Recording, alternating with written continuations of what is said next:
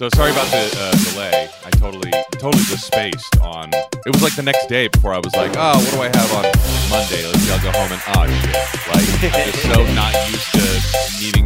And, and and it was one of those nights where I was angry that there was nothing to watch. I was like, oh, what am I gonna? Like there was something on. Like Roadhouse was on. Some some movie I've seen a billion times. I was switching between that. What on on Sunday? Yeah, on Sunday night. Oh my And- god, Tim. Yeah, I was like, oh, there's nothing to watch, and like, Man, so I was. what should I what should I watch? oh was- gosh. So there was there was some shitty movie on that I'd seen a billion times, and I was flipping between that and the American Music Awards, and I was like, "Oh, this is stupid."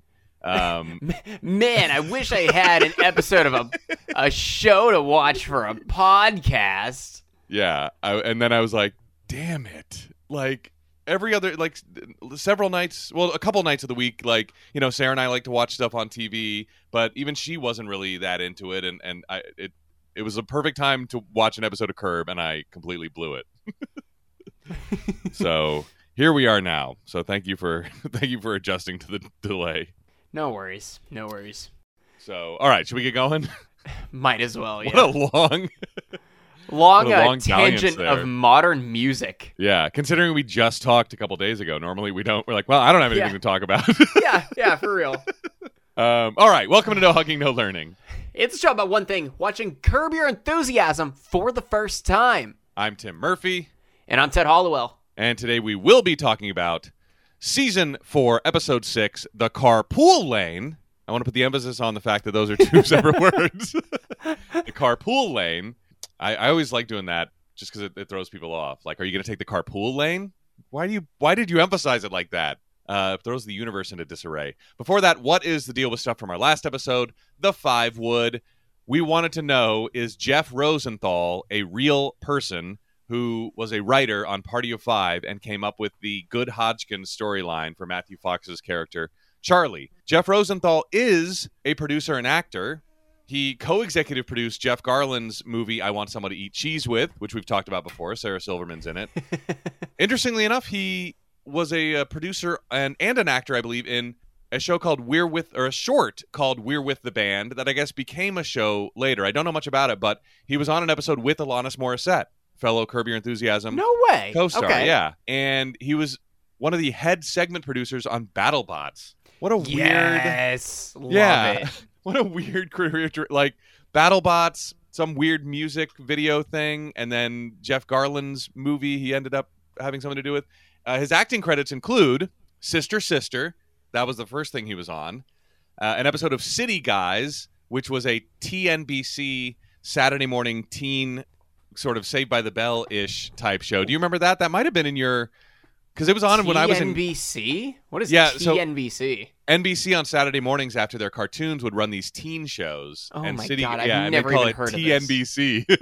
I think that Oh. was still their branding at the time when City Guys was on, but I guess it was about just two city guys, two dudes who lived in the city, and I only remember one episode of it eh, that they worked at their high school radio station, which like every every teen comedy show in the 90s had to have or 2000s this was yeah this is probably 2000s because i remember it was on when i was in college but uh, had to have an episode where the kids worked at a radio station and then never ever went back into that building ever Yeah. again yeah, obviously.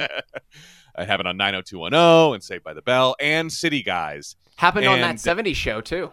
of course, of course it did. Uh, yeah. Um, but uh, but I remember like they started doing like gossip about the high school, and everyone like loved it. But Ted, it was like at the expense of telling Oh. their friends secrets. So you know, oh, man. I So they, they- they, did they learn their lesson? I think they did that time. I think Okay. they did well, learn that's, their lesson. that's good. Yeah. That's good. The the writers' room motto was hugging and learning. City guys. I don't know enough about the show to come up with a podcast name for when we do City Guys. Maybe maybe it's just that hugging and learning. hugging and learning. Hu- hu- hugging, comma learning. Better. Yeah. Hug- hugging, learning. hugging learning. Christ. um, Wait, wait, c- coming coming soon. Patreon exclusive of us just doing city guys. watching City Guys, but you don't remember this. I'm I'm gathering. No, shitty guys watching city guys. Perfect. Uh, he was on an episode of Malcolm in the Middle, and in 2004, credited as writer on IMDb in one episode of Curb Your Enthusiasm, and that would be season four, episode five, the Five Wood. So he is not a television writer.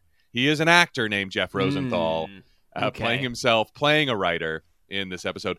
I I want to mention. Well, he is a television writer. He he was a staff writer on. He has no writing credits for Party of Five. He was a staff writer on My Big Fat Greek Life, which was the TV series starring Nia Vardolos, also featured on Curb Your Enthusiasm. Was that And- the TV series made out of the movie? Yes, yeah, yeah. Like years later, too, like a million years later, it was like, wow, someone was asking. I remember. For this? I remember yeah. that. Yeah, and I remember being like, wasn't the movie like five years ago? Yeah, and then even more recently, they made the sequel, like, Yeah, like Big Fat yeah. Greek Wedding Two, I guess. Yeah, it's like people are at, people want this. Okay, all right. Uh, my Big Fat Greek Wedding was one of the most successful indie ve- it was very successful. yeah, Yeah. yeah. It cost like a hundred thousand dollars to make, and it made a hundred million dollars. And so, Damn. yeah, you got to imagine. Like, I'm, I'm I, again, as you know from the last episode, one hundred million is my go-to for estimating anything. So don't take that. Don't quote me on that. okay, I guess I gotta fucking Oh, check it now. What are you? You're looking up box office. I'll look up budget. Looks My like uh, okay, budget. okay, okay. Yeah, look up the budget. Okay, I think I said a hundred thousand dollars. It cost five million. I lowballed it for once. okay, uh, Rotten Tomatoes and Wikipedia have staunchly different uh, numbers. Wikipedia is saying box office ninety point six million U.S. Rotten Tomatoes is saying two hundred and forty one point four million U.S. Wow, so I'm wondering is- if uh, I'm wondering if both measures are in U.S. dollars, but one is domestic and one is uh, domestic and international. I'm seeing worldwide box office as 375, and I, God damn I it, I'm seeing a couple of other places. Uh, 240, 241 is domestic. Yeah. Did you have that number? Okay. Uh, 241 is on Rotten Tomatoes. 90.6 is uh is the Google listing, and Google typically you know just pulls from the Yeah. first source, which is Wikipedia in this case. So that yeah, so I don't know where they found that 90, but so it made so I lowballed it. What do you know? It made 241 million dollars uh, on Yeah, a five I- million dollar budget. So it's no Yeah. wonder they kept going back to the well. Yeah, maybe that 368 is domestic and international. Oh yeah, yeah, that's probably it. Yeah, because it says worldwide is 368 and Okay. international is 133 and domestic is 241. So There we go. All- There we have it. But guess what, Ted? Breaking news from July of this year: My Big Fat Greek Wedding three is happening. Oh my god. For real? Yep, we're not doing that for Patreon. I'm not even going to joke about it. just Um, skip right to the third one. yeah, but so he did. He wrote How on. Yeah. will we know what's going on? We're gonna be totally lost in the story. So lost. Uh, and interestingly enough, Jeff Rosenthal did. He was a writer on a ton of issues for Bongo Comics, which is of course Matt Groening's uh, imprint uh, for The Simpsons and Futurama and Bartman and Radioactive Man and all that stuff. So he's written a ton Tim. of those. Yeah, Tim, Bongo Comics was my favorite comic publisher whenever I was a kid. I have probably hundreds of Damn. issues of either Simpsons or Futurama comics. I bet you got a Rosenthal Not an there. exaggeration. yeah, I believe it. I believe it. like Yeah. I like everyone a- else is obviously fanatic. like you know oh yeah yeah I I, I love this uh I love this arc uh, of Detective Comics and I'm just be like yeah I'm just getting my fucking Simpsons comic man I don't, I don't know I don't know what the fuck you're talking about I love the Rosenthal Futurama art that he did. Have you read that? Oh my gosh! now you can throw his name out there. yes Remember oh, when Fry got the good Hodgkins? oh no now I can now I can go be all snobby at the comic shop about Yeah. Rosenthal arcs Homer gets the good Hodgkin. So that's all from our homework. What else from this episode? Leo Funkhouser. I I found this interesting. Uh, he's presented at his funeral with an open casket.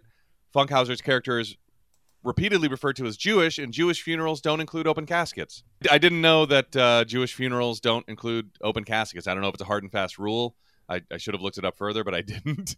Speaking of the open casket, though, they should have really gone with the closed one, but I guess they couldn't because they had to be able to see the five wood. And when Leo Funkhouser is talking at his uncle's funeral, you see a close up of the body in the coffin and it's blinking. So someone didn't tell Really? the body double or or whoever is in there that they were going to be on camera. yeah. Look how hard is it to not open your eyes if You you're might- playing yeah. a dead guy. You might not have known that, like, you know, oh, your your feet are going to be in the background here or whatever, but but it just, uh, you know, he, he just he was on on camera. Um, let me just do a quick uh, quick Google here. Oh, okay. Uh, again, this is the the highlighted text that Google pulls from Jewish funeral customs at Star of David Memorial Chapel NJ.com. An open casket or cremation is not generally accepted in the Jewish tradition. How about that? And here's from Chabad.org. Why don't Jews have open casket funerals? At Jewish funerals, this is from JewishBoston.com. Why are most? Why are the caskets? No, not most. At Jewish funerals, why are the caskets closed? Uh, so there we go.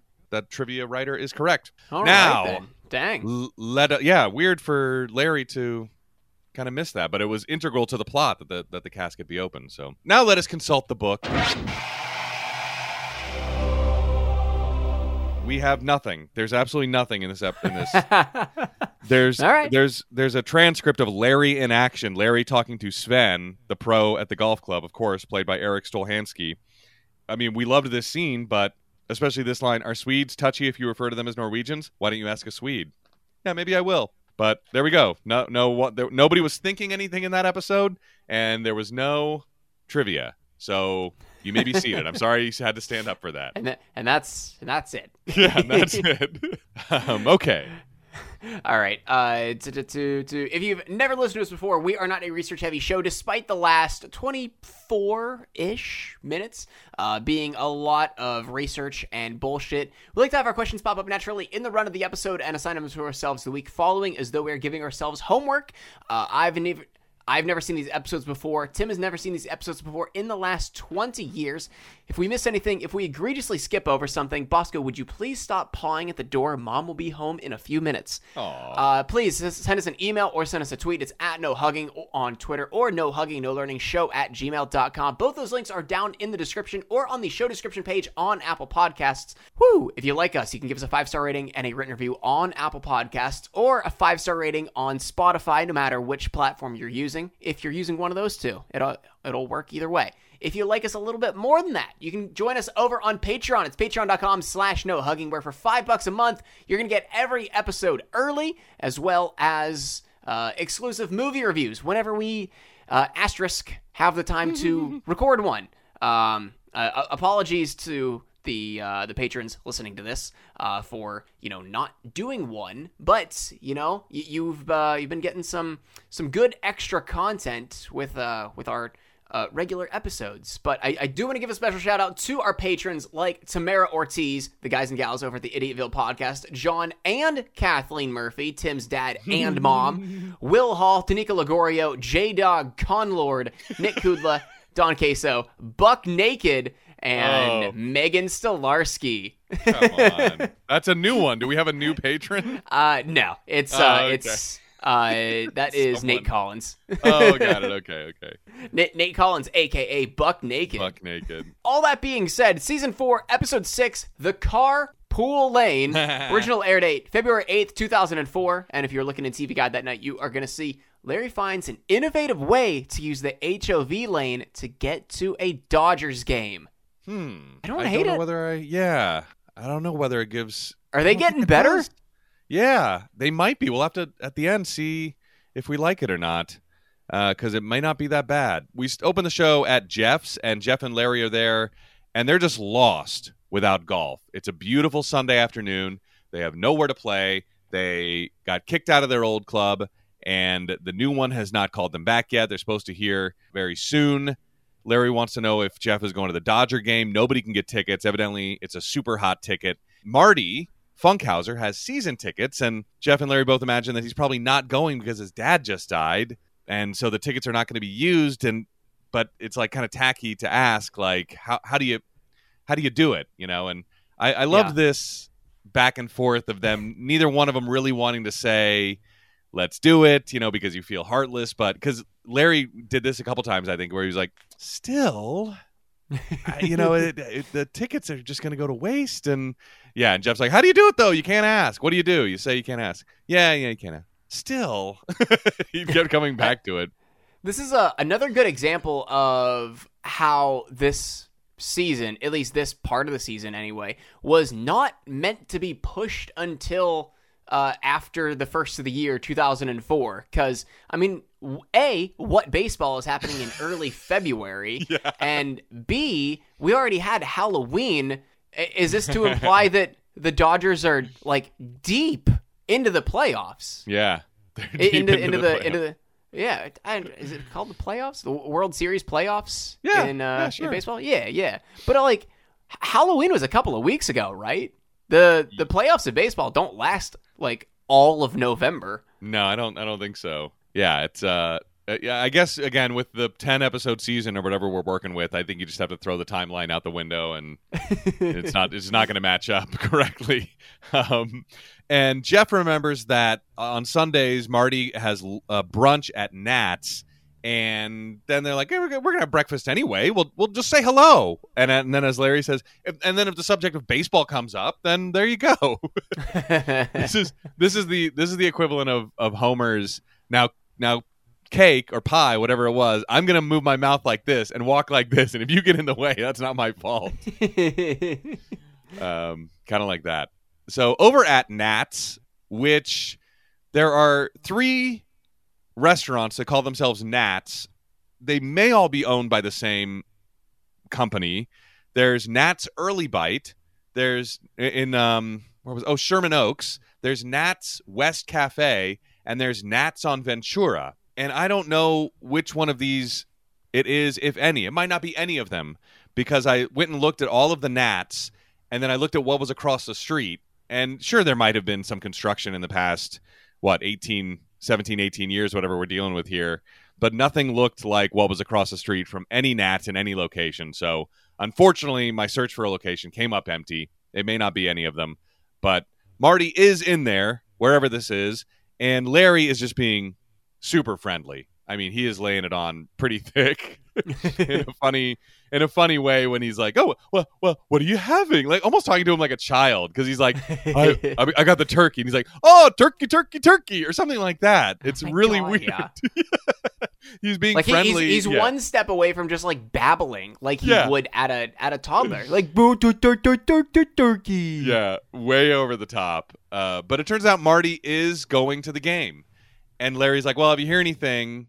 And he's like, "Where where would I hear anything?" He's like, "I don't know. You know, you got a ticket and he's like, "Well, the ticket's spoken for. My dad's ticket is spoken for." And then Larry just before he leaves decides to try one last time to get the weatherman's tip, the weatherman's golf tip. Um, and I, I mean, it's funny that he did that here, but I think it was just to remind us that that is still in play yeah. from two episodes ago. So now that the weatherman's tip has been in, because it was definitely in the last episode, he asked him about it at the actual viewing, and now he's asked him about it at the diner, still trying to get the weatherman's tip, the best tip that Marty Funkhouser has ever heard. Uh, at home, Larry's dad is there, who, by the way, I think his name Nat. I think his name is Nat David in the show. Interestingly enough. Um, yeah, I yeah. I was very confused by that. Yeah. Um. Why? Just that his name is Nat, or just that he had the same name as the diner? Th- that he had the same name oh. as the diner. Like, yeah. it, I, I, I don't know. Like you're you're not going to a, a specific like diner like by name, why name it why name it Nats if you're gonna have a character named Nat? Does that make sense? I mean, I, I guess they were going to a specific diner, but like they weren't going to a specific location. Like it wasn't important for the story for it to be still be named Nats. Like if it's not coming up in the story, you know, why yeah. why have a Nats diner and a Nat David, Larry's dad? I agree, and and it kind of goes back to changing animals' names to you know this dog that doesn't even appear on camera has to have Larry David's dog's name, which I guess whatever that they needed a dog's name and there it was. But um, also, why have two Uncle Leos? Why have a Leo Funkhouser you're going to call Uncle Leo when you had a very famous Uncle Leo on your other show? Yeah, yeah. um, but so Larry's dad is there, and Larry comes down wearing his Seinfeld, like the gift jacket that they give to cast and crew at wrap parties. like those ugly things that no one wears ever. Yeah, the the thing that just hangs in the back of everyone's closet. Yeah, that's like a waste of money. Yet studios, I think, will not stop making them to this day. And Larry's going to wear it to jury duty because they hate people in the entertainment industry, and he's trying to get out of jury duty. Uh, Cheryl comes in, and I like the little back and forth he has about because she has. She's like, "Why are you wearing that old thing?" And he's like, "I'm trying to get out of jury duty." And he says, "I would serve if they'd make me the foreman." I can't I can't serve under another foreman. and and Cheryl says I don't think you choose, but I think you do. I think the jurors vote for a foreman, don't they? Maybe Do I'm wrong they? about that. I, I've never had jury duty. I've been picked, Yeah. or I, I've gotten a jury duty notice before, Yeah. but I've never been selected for jury duty. I have Sarah's gotten it like twice in the past two or Oh. three years, and she's had to Oh. call every time, and, and they've said not come in. But um, s- but yeah, I, t- I tell you what, now that I'm a registered voter in Texas, I Yeah. am terrified of doing Texas jury duty Oh because I gosh. know for a fact I am not going to have the same uh, outlook and, and morals as your uh, your standard yeehaw your standard Texan. Texan. Now what you got here is your standard Texan. Slaps roof of standard Texan. You can fit so you can fit so many problematic ideals in here. uh, I, I couldn't think of a. I, yeah, it's you can slaps the roof of problematic Texan. You can fit so many reasons why January 6th was necessary in here. Oh God. Oh man. Uh, so Cheryl got Larry Dodger tickets. Oh my gosh, tickets to the hottest game in town. She's like, go with Jeff. And meanwhile, Larry's dad's glaucoma is just really flaring up. He can barely see and read. The pressure on his eyes is just just so awful. And Larry's like, let me get you some marijuana. And his dad is reluctant. The first thing he says is, I'm not some beatnik. Like, oh my Yeah. gosh. What wasn't? When did pot become legal in California? Because I thought it was like around 2004. Am I wrong? Could be, but I, that sounds kind of early. I mean, we could probably check it out. California legal weed. Um, so they had medicinal cannabis use in 1996. So I don't see why his dad couldn't get medicinal Could- weed for could- glaucoma. Couldn't get a weed card. Yeah. like, and this is eight years into its medicinal run. Yeah. um, in November of 2016, California voters approved an act to legalize the recreational use of cannabis. So there Eh, was, when was uh, that? Uh, 2016. Okay, 2016. Yeah. So at 96 to 2015 or 2016, that's when it was just medicinal. But but now anybody can go ahead and, and get it. But that is weird that you know that his dad wouldn't just go to the you know go get a go get a license for it or whatever. So, but it, but his dad maybe it's just because he's so reluctant. And Larry's like, you know what, I'm not gonna. Um, you know, you're not to do this, so I'm to have to do it for you, and I can't get a marijuana card. So, you know, he's to.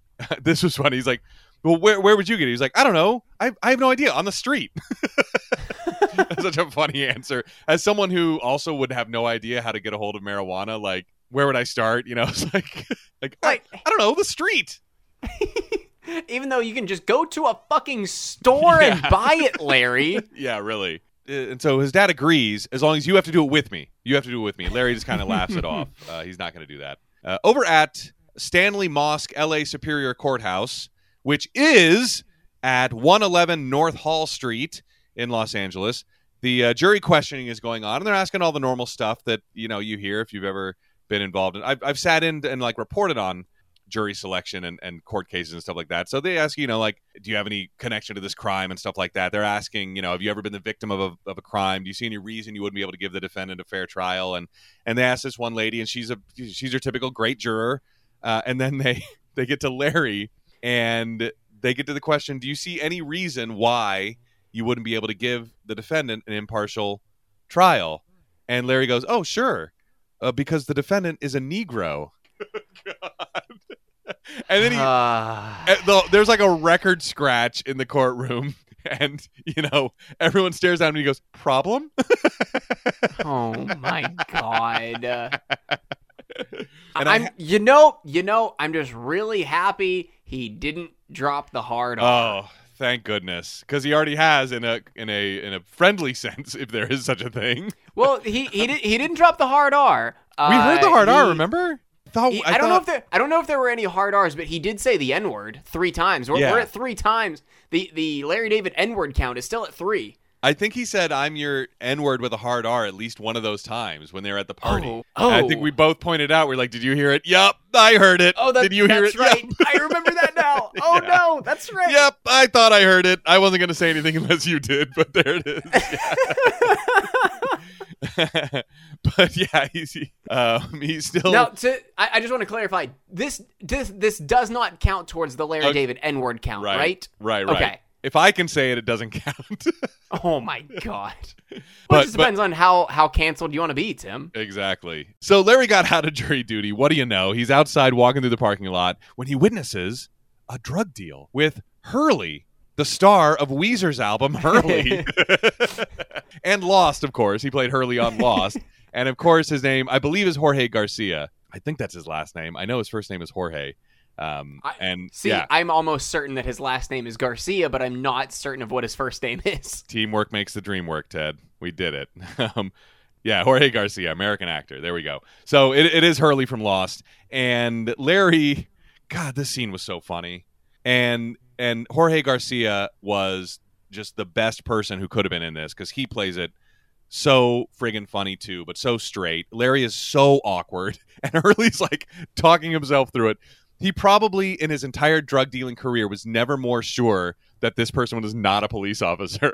like like, oh my god, this guy is freaking out. Like this is one hundred percent not a cop. Um, uh, but which brought which if I was dealing at that point, like, or is that what they want me to think? That they send in this guy who's so squirrely that I think, oh my gosh, then I'm in my own head. But Hurley's like talking him through it. He's like, first of all, just just calm down. Just pretend like we're old friends talking on the street. And Larry's like, huh, oh, well, okay. And then he's so boisterous and starts like Yeah. smacking him. all, right, all right, too far, too far. too far, too much. Settle down. It's like, okay, all right, too much. Uh, and so he offers to sell him eventually an ounce of swag for two hundred dollars, which again, as someone who has has never partaken, I think that's a, a humorous deal. Did you get the the feeling? Yeah, yeah. I, I, I don't think an ounce is going to be two hundred dollars. yeah. Good lord. yeah, but again, if I was in Larry David's position, I'd be acting the exact same way and go. Hey, 200 uh, yeah that's that's good. That's a good deal 200 for swag um, and then they have an awkward ex- and, and then larry also like he won't let go of the money until he has he's like we'll let go at the same time one two three like thinking he, that hurley's gonna like rip him off or something. He's like oh, no i want my hands on he's like your hand is on it dude. Just go. You're, And then you're he starts- touching it. Yeah. you're, you're touching it you're touching it. Let go of the money. And then he's like uh, okay. He's like now go. He's like okay uh it would any particular direction? He's like no it doesn't matter. Just go. And so he starts walking one way and then he's like i, I, I actually have to go the other way just hilarious. In his car, Larry spent so much time in court, and there's so much traffic on the road that he there's no way he's going to make it to the game. The only thing moving is the carpool lane, so he can't get to Dodger Stadium to see the game, and so he's just gonna you know just gonna head home and miss the whole thing. And that's when a hooker approaches, and Larry looks at her and looks at the carpool lane and says, "Get in the car." And so now Larry is in the carpool lane, just cruising on his way to Dodger Stadium, passing everybody, and he's going to pay her for her time to sit in the car at Dodger Stadium. I guess, presumably, so either A, he can take the carpool lane back, or B, he'll return her to where she works or whatever. Did you? I guess. Yeah. I, I don't know. I was a little little confused on like why he wanted her to stay in in the Yeah. car because like he, he knows that Jeff's not going to be able to make it at this point. Right. Yeah. And I, I could have been like, well, you know what? You're you're working Dodger Stadium now. See ya. Like, I don't know what my, you know, what I'm supposed to do. Um, Yeah. I don't know what I- I- protocol is. Again. Yeah. Although I, I did love her her justification because Larry wants her for five hours, two hundred dollars an hour, thousand dollar total. She says that she can give four blowjobs an hour if she wasn't sitting in Larry's car. Yeah. Uh, but we we get like a little passage of time, and she finds the second ticket, demands that Larry gives her the second ticket, un- uh, or else he's going to drive her back to the corner, and she's going to call her pimp. yeah. And yeah. Larry's like, "Okay, yeah, second ticket's yours." yeah, we, we we've just seen what Larry is like around actual criminals, so he didn't want no part of being, you know, turn like messing with anyone's uh, any pimp's money. Um, yeah, and so it's it's seven fifty, and she's going to go to the game. She gets to go to the game, and, and it's seven fifty at Dodger Stadium. I Which thought it was a point- thousand.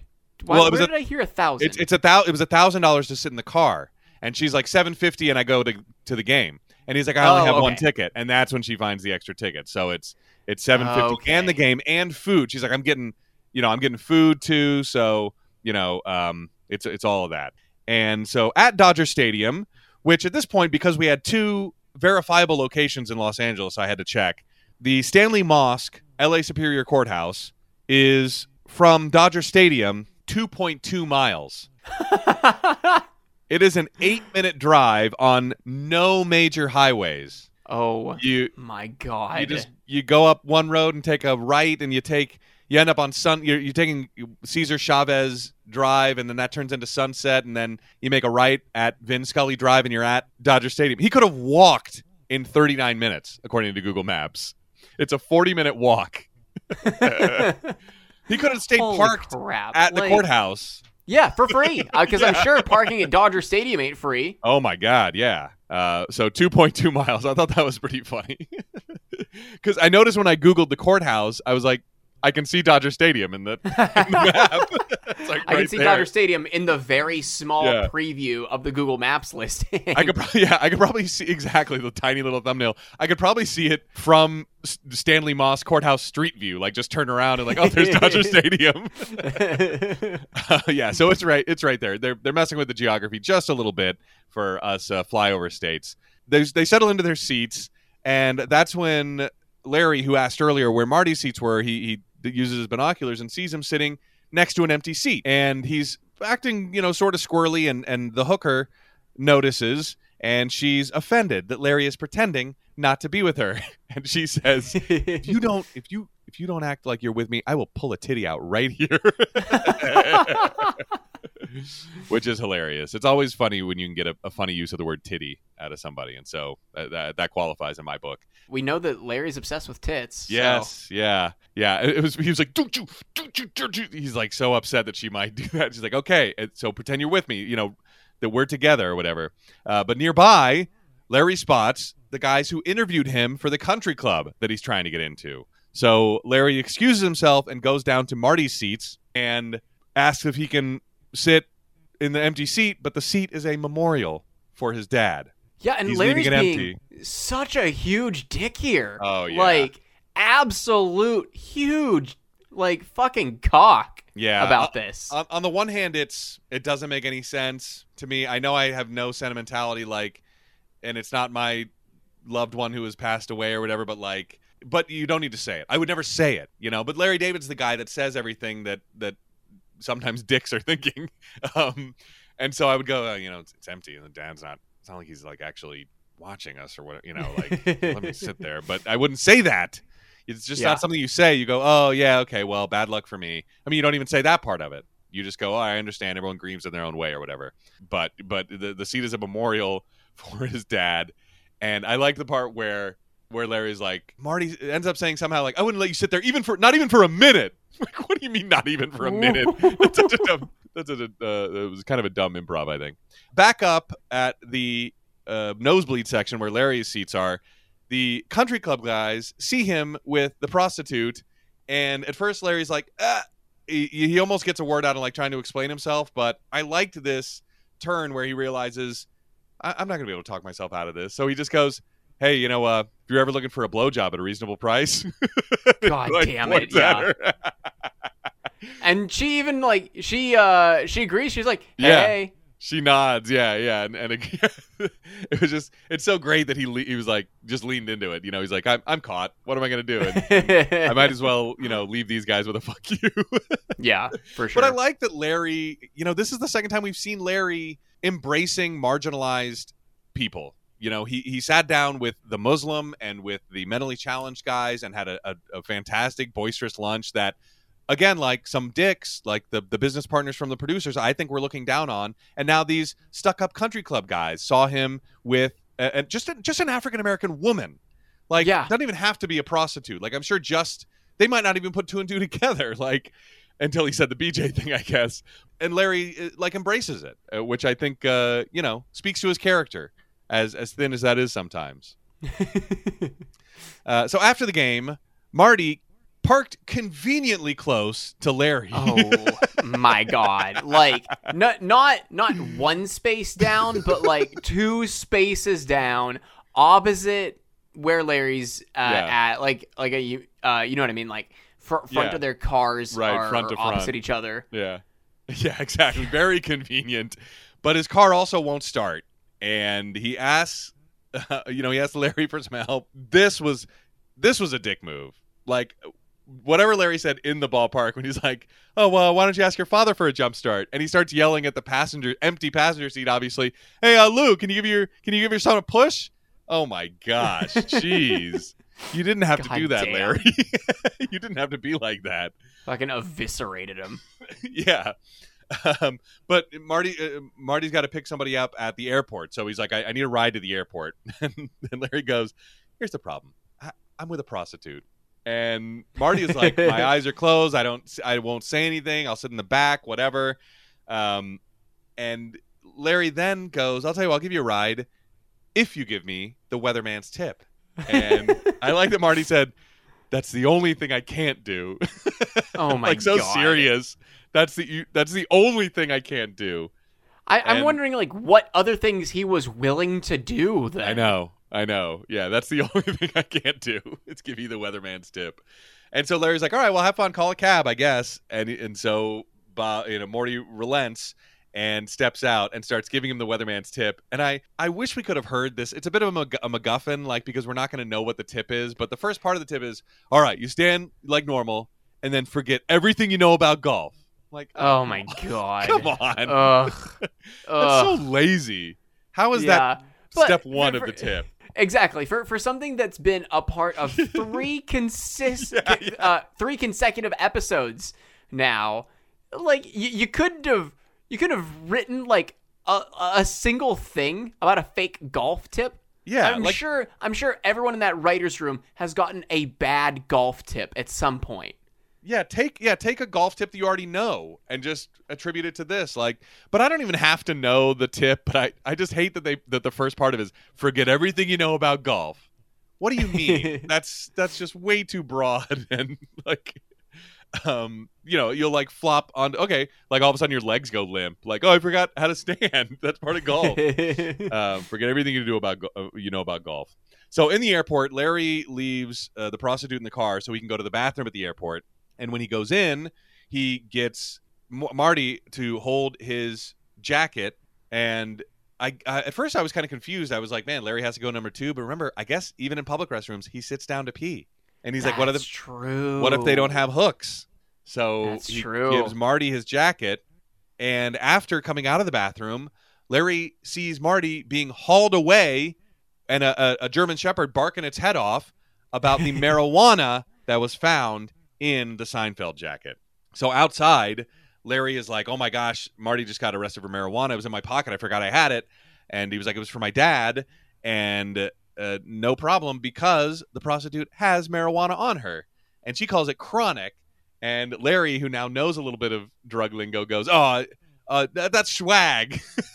Oh my god. Yeah, and she looks at him. She's like, "You have no idea what you're saying." oh no, that- that's swag.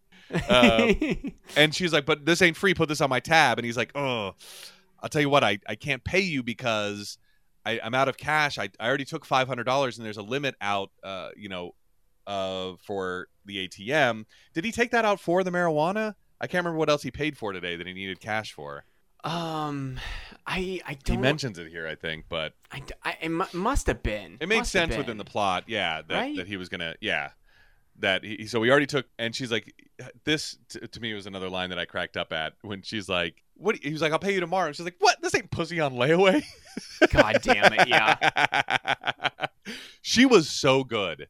This she actress was, so incredible. good. yes. Yeah, I I, like- I think she's what made the episode for me. Yeah, n- no doubt. Like sometimes a character like this can be kind of annoying and it's not pulled off well, but she did everything right. Um, you know, hit all the right notes at the right times for an improvised show like this. And uh, so Larry's like, "Well, we'll we'll go to my dad's and get cash there, and then I'll pay you there." And so at Larry's dad's condo, he gives his dad the weed, and then uh, Larry just went out by his by himself, but then the hooker knocks on the door and barges in. We finally find out her name is Monina. Oh This my was a- god! Yeah. This is a Seinfeld level delay in getting a main character's name. The last five minutes of the episode. they both rope Larry into smoking with them, and Larry does not respond well. Monina and Nat are getting very giggly with each other. Larry Larry gets dangerously like scary high. Meanwhile, Nat and Monina, they're just having a really fun time. Oh yeah, typical stoner giggles and yeah, what, yeah. what you expect to see. Yeah. Larry excuses himself to go to the bathroom and has a mirror freak out Gollum style from Lord of the Rings. It, it was very surreal. This was a very surreal, like, because you know it, it was filmed like Gollum, where the reflection is yelling at Larry David, and then it turns on Larry, and he's immediately like, oh, "I'm sorry, I'm sorry." It was like so like that Lord of the Rings sequence that I it must have been inspired by it. Yeah, had um, to, had to be right. Yeah, because it's so much like it. Um, Larry drops the F slur during his mirror freak out. So oh, he does. I didn't catch that. You mi- oh my gosh, Ted! I can't believe that. Oh my yeah. god! Mirror, okay. mirror. Larry David calls him the F word. Oh no. Yeah. Oh no. Yeah. I mean, it is with 2004 hard, with a hard T. Uh, I feel like I have to let you know whether he, you know, short whether he abbreviated it or whether yeah, it was yeah. it was the full oh, one with no. a hard T on the end. Yeah. I didn't catch that. Yeah. yep. So there's that you know after talking about how after talking about how larry embraces marginalized people i guess i forgot that, that he says that and to himself in the mirror in a room where he is alone. We just happen to be watching this tv show where the character said that you know. Um, but he goes out he leaves the bathroom. Monina is was making a phone call and so she comes back into the room at the same time and nat's glaucoma has cleared up and he can finally see and monina comes back in the room and he goes it's a hookah. God damn it yeah. Which was good so at the courthouse, Larry is there with Marty for a hearing about taking the blame for the weed being in the jacket. And it's at that point that Monina, who is also being hauled in to court for something, prostitution probably, comes over to Larry and demands the $200 he owes her in front of Cheryl, who's also there, who rolls her eyes at Larry, going, This is your 10th anniversary present. See, I was a. Uh do you think Monina was there like getting questioned about something? But because I thought uh, the lawyer says they brought in the only possible witness who could uh, oh. who could stand up oh. uh, for what Larry did, and I'm like, I thought it was a they bring in Monina? Yeah, I don't know. But but then again, maybe, I think... maybe it was a coincidence because she's saying to the to the attorney, she's like, you know, I know my way out of here. Yeah, yeah, yeah. So I, I think I think Larry's the only possible witness to Morty's innocence. Oh, to yeah. Morty. Morty, Marty's innocent. I've been wanting to do that the whole time because of Morty Seinfeld. Now that we have a Morty and a Marty, yeah, to Marty's. Larry's the only possible one because it was his marijuana that he bought for his dad, and so he's showing up to take the blame. Um, but yeah, M- Morty is like Cheryl going. This is your 10th anniversary present. All of the mistaken 10th, 10th anniversary presents crack me up. Um, but as the court begins its uh, session, Larry sees that the judge is the same one from the jury duty who heard Larry say what he said about the offendant to get out of jury duty. And so we cut to the, the hearing going on, and the judge asks Larry, What do you have to say for yourself? And Larry is, has his arm around Monina and begins explaining the situation as Frolic starts up, and that's the end of the episode. Oh man! Alrighty. Uh, what do we got for homework this week? Um, I didn't write anything down. Although, okay. do you want me now to go into my pre-homework? Ooh, yes. Because I promised that at the end of the last episode that we just roll it in here, and maybe I'll maybe I'll find out uh, other stuff for homework next week. But I wanted to mention that this the game, the Dodgers game that they were at, was a real game that was really happening May twelfth okay. of two thousand three, an actual. Um, the Los Angeles Dodgers lost to the Braves 11 to 4. They dropped one to the Braves. Uh, and Juan Catalan was there, or Catalan. I don't know how he might say his last name. Juan Catalan was there. He wasn't even supposed to be there. Uh, he was 24 at the time, and he snagged last minute tickets from a client. I don't know what he does, but it, the, this article from the Post just says a client. He wasn't even supposed to be there. A few months later, August 12th of 2003, he was arrested for the murder of 16-year-old Martha Puebla, who had recently testified against a gang member in a, in a gang murder in which Juan's brother Mario was charged and eventually convicted as an accessory. Authorities said that Juan, who had been in the courtroom during the hearing, had killed Puebla in retaliation for cooperating with police. And so he was facing this murder charge that took place May 12th, 2003, the night he was at Dodger Stadium, 20 miles away from where the murder happened. Oh but, my God. But he was at the game, right? He had an alibi. His six year old daughter, uh, Melissa, was there with him, and his cousin and a friend were all there, but that wasn't enough for the LAPD. And the prosecutor, who had never lost a case, was going to push for the death penalty for Puebla's murder. And so he hired this lawyer, uh, Juan did, Todd Melnick, who went to Dodger Stadium, poured over all the security footage they had. Nothing, nothing came up. Then Juan remembered that he had seen a camera crew filming in his section of the ballpark on the night in question. Melnick found out it was H it was HBO and Juan said I had never even heard of Larry David or Curb Your Enthusiasm at the time, but the producers allowed Melnick to view their footage from that day. He sourced eight 10 minute tapes, so not a huge part of his 80 minutes of tape before he found his holy grail, Juan, in his number 27 Kevin Brown shirt and his young daughter walking to their seats after returning from the concession stand was in B-roll oh, of the show. Oh my. God. It did not make the final cut. It was in raw footage from that that they had that they had filmed. Yeah. And That's th- incredible. Here's the crazy thing. They had been stopped by a production assistant so as not to interrupt filming. But for some reason, the PA was like, okay, you guys can go ahead and go to your seats and let Juan and his little Melissa walk to their seats. And you can see them in the background of the action. And Juan is like, could you imagine if my sister had not asked for a snack? Unless Melissa, it was Melissa's cousin. I might have, oh, six year old daughter. I'm sorry. Six year old daughter, Melissa. He's like, could you imagine if she hadn't asked for a snack? He wouldn't have ended yeah. up in he would have been the footage. Yeah, dead. yeah, yeah, definitely. So there's a documentary called Long Shot that's on Netflix. I hope it's still there because I want to check it out. It was released in 2017, and Larry David in the documentary, you know, they talked to him about. it. He's like, there he was, pretty cool. He doesn't say pretty, pretty cool, as far as I know. He just says pretty cool. Still, the prosecutor argued, oh, that footage is from 9, 10 p.m., and the murder occurred at 10.30. Juan definitely could have left early, driven to the scene of the crime, and still had time to kill Puebla. So he was back to square one. But that's when cell phone records came in, showing that Juan had picked up when his girlfriend called him at 1012, and the tower pinged near Dodger Stadium. He finally had a clean and clear alibi. And God after sitting in jail Wow. for five and a half months, he was released uh, when a judge dismissed the case at a preliminary hearing. And his attorney said if Juan had been home that night, he might be on death row right now. That's how crazy this was. Only by happenstance did he get tickets to go to the game that night. Only by happenstance would Curb be filming in his section that night. Uh, and in 2007, so four years later, Juan received $320,000 in settlement uh, from his civil lawsuit against the LAPD and the city of Los Angeles for false imprisonment, misconduct, and defamation. And in 2008, Raul Robledo received a life term for the murder of Puebla.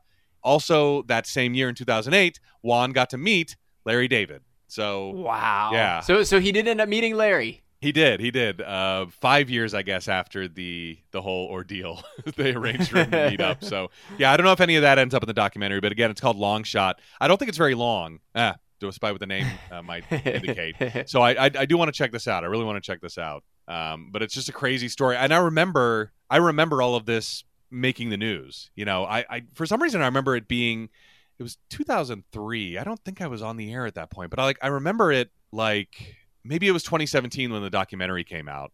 That might be it because I remember like reading about it in Hmm. in our show prep and all of this In 2017, you said? yeah, in 2017. Or when was the yeah, 2003. When did he get out? 2000 Oh, 2008 somebody 5 months in jail. I don't know. But yeah, I remember I, I remember I remember when this news came out. I don't remember if I was on the air if I'm confusing it with something else or whatever, but but yeah, it was a pretty pretty crazy story about this episode. God, that's uh that's wild. Yeah. I'm I'm glad we covered that in this episode though because Yeah. uh, as you as you said that this episode itself is uh probably uh going to uh, attract more people because of this episode Ah, yeah. and um I'm glad that glad that we covered that while we have those people listening. Yeah, definitely, definitely. All right, uh what do you like for cover art this week, Tim? Hmm. I mean, it's got to be something with Larry and and Monina, but but what? I wonder if there's a good three shot of them smoking up. Uh may, maybe a good wide shot, but nothing like close Yeah. enough. That Maybe really Larry gonna tell anything. Larry with Monina in the car or at the game, something with her. I think. Okay, yeah. Well, Yeah. I'll, I'll find something Larry and Monina. Yeah.